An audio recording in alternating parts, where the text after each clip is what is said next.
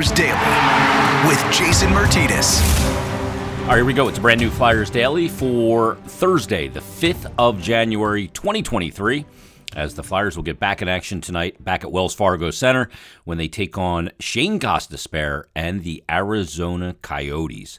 It feels like uh, it's been a while since they've played, even though it was just a couple days ago when they wrapped up that road trip uh, with winning the last three games the sweep of California, the overtime win over the Sharks, the 4 2 win over the Los Angeles Kings, and the 4 1 win over the Anaheim Ducks, who still sit at recording with just three regulation wins. That's almost astounding that they've done that. Only three regulation wins in 38 hockey games this year. Flyers come in, 38 games played as well, 14, 17, and 7, 35 points. The opponent tonight comes in the Arizona Coyotes, 36 games played, 13, 18, and 5, 31 points. When you look at points percentage, the Flyers' point percentage, 0.461 the Coyotes' 0.431. The Coyotes are a team uh, coming into this uh, season that, once again, expectations not there. They have some good players and good players in their system, but certainly not enough to compete at this point right now. They've goalied a few teams this year with Vejmelka. He's been good. Uh, their problem is only scoring 2.89 goals per game. Now, the Flyers, worse than that, 2.68 goals per game. Flyers giving up 3.26 goals per game, and the Arizona Coyotes giving up 3.64. And uh, another team that's not very good in the faceoff circle. Two teams that are not good in the faceoff circle.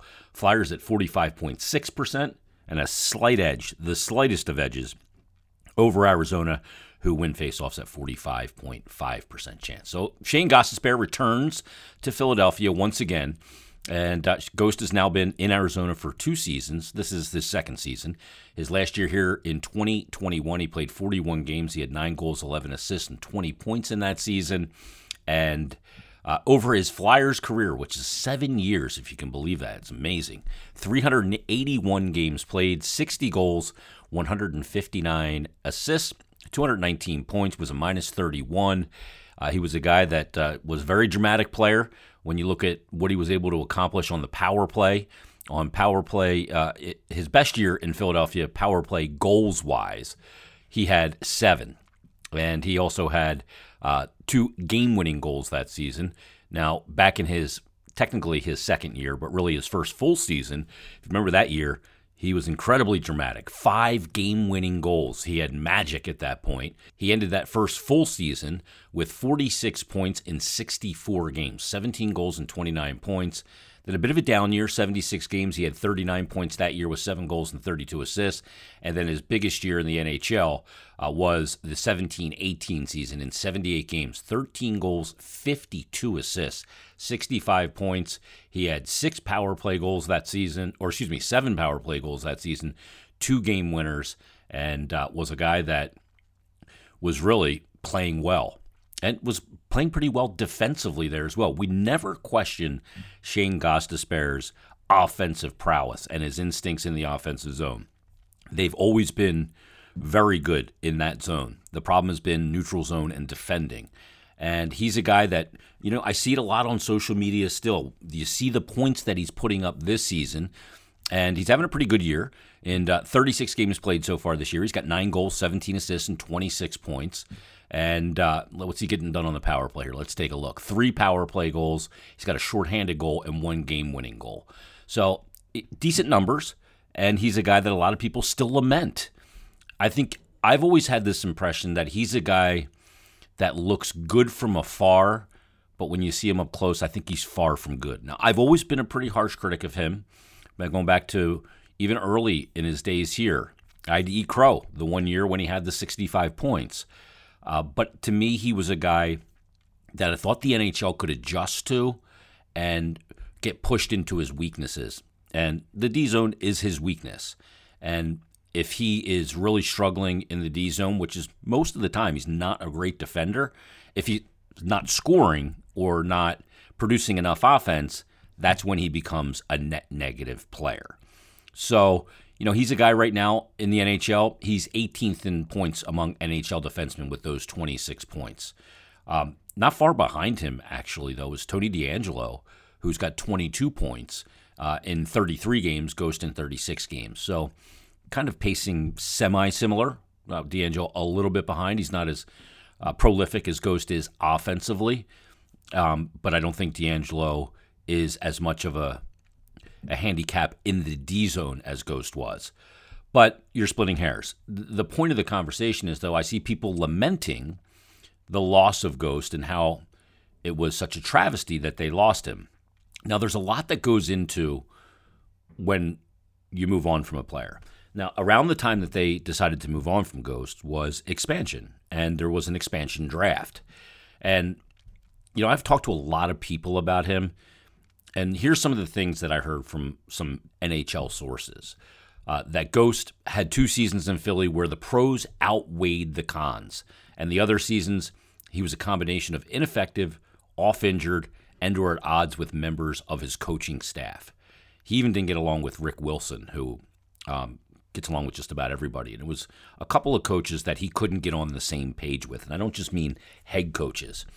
And when I asked about the expansion draft and the trade of Ghost and you know the fact that the Flyers had to send a sweetener to Arizona to move him, um, the response I got was that Ghost was not just unclaimed after being waived by the Flyers.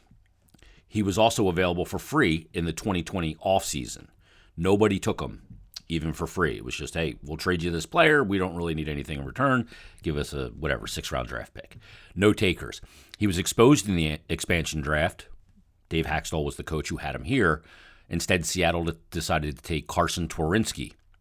So, look, there are cap considerations in there, but he doesn't have a, a cap that is going to break the bank.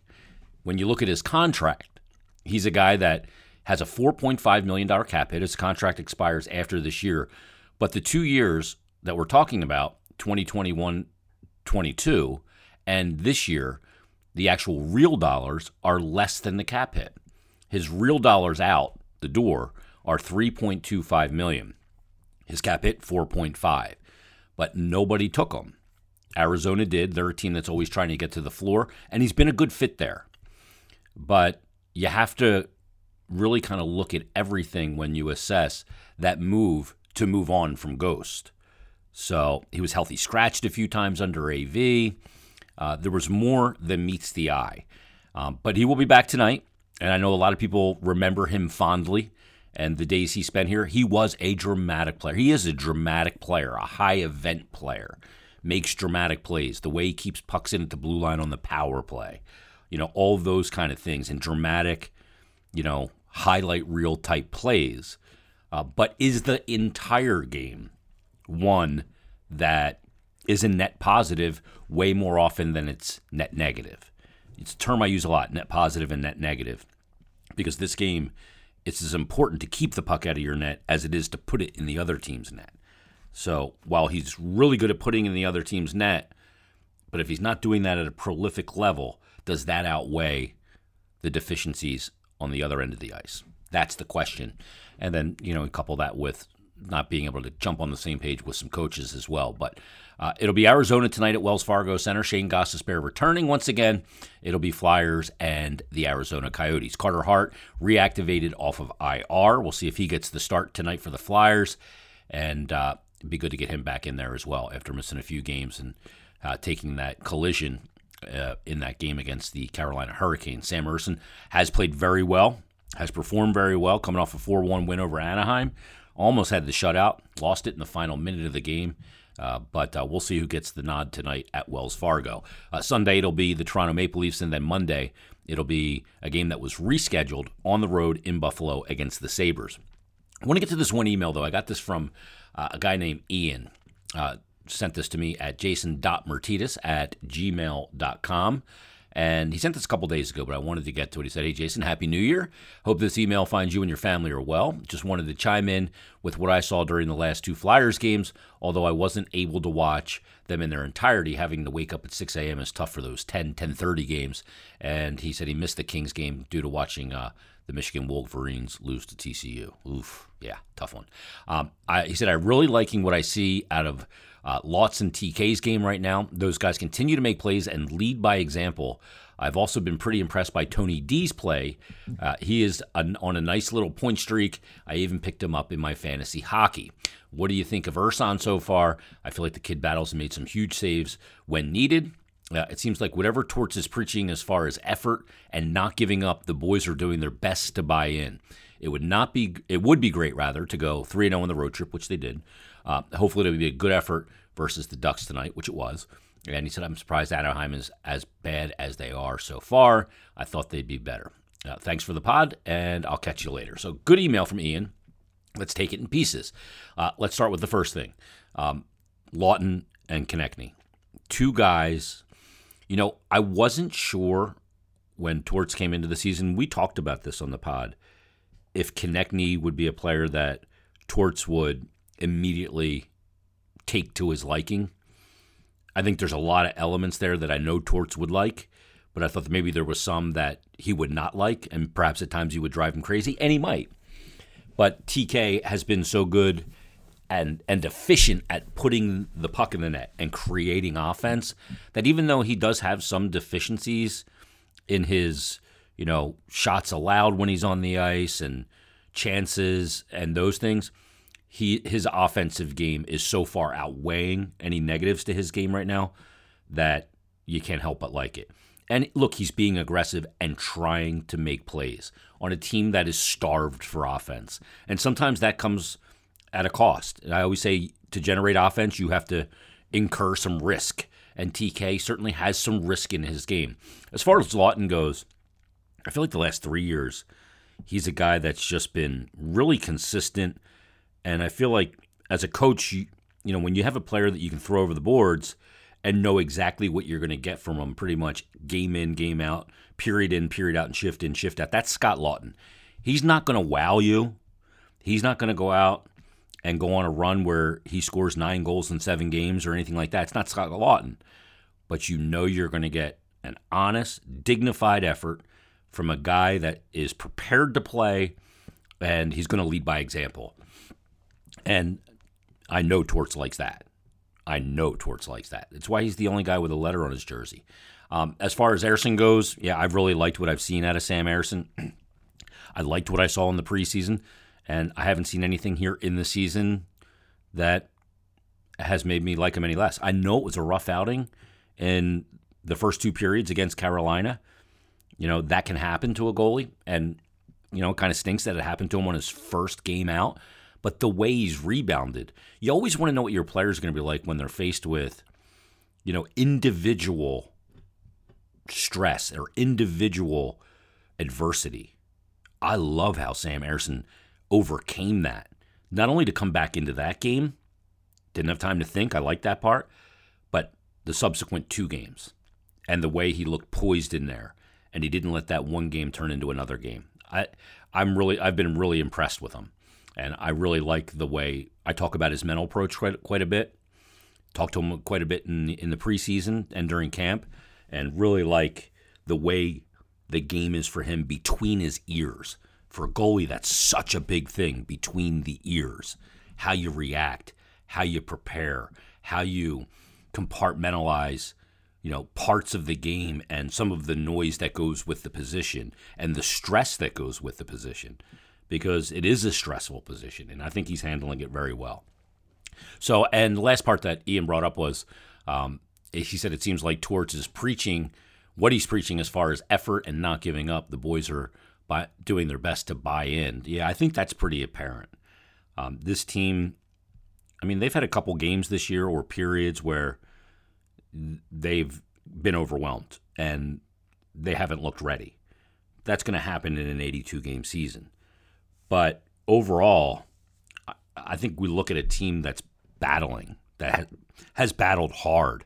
And I think we look at a team that, for the most part, you can look at it and say, through however many games they've played so far, they have given us an honest effort, you know, most nights, you know, most periods. I mean, they played 38 games. If, if I'm looking at anything that they've done extremely consistency consistent this year, I think it's it's that. It's that element of going out there and giving everything you have. We know that they don't have the talent to, that Toronto has, or that Tampa Bay has, or that Boston has, or that Carolina has, or the Rangers for that matter, and a lot of their opponents. They need more talent. They need more high end talent. We know that. But I think we also know that this team has gone out and, and worked hard. Now, working hard will get you only so far. you know, working hard's good, but it's no feather in your cap. That's part of the gig. You got to work hard. Whether you got talent or you don't have talent, you got to go out and work hard. If you want to win anything in sports, got to work hard. It's a, a it's a non-negotiable. Teams have talent that don't work, they don't go anywhere. Teams have talent that work, they got a shot. If they're willing to to make the ultimate sacrifices to win and play as a group, and they've got a team that guys are put in the right position to succeed, not playing a line above where they should be or a line, you know, or, or a D pairing higher than they should be. When you have a team with talent and that is slotted correctly, that works hard, look at every team that wins the cup. You can say that about them. All right, it is Flyers Arizona tonight at Wells Fargo Center. We'll break it down tomorrow, and you'll join us, I hope, for another brand new edition of Flyers Daily.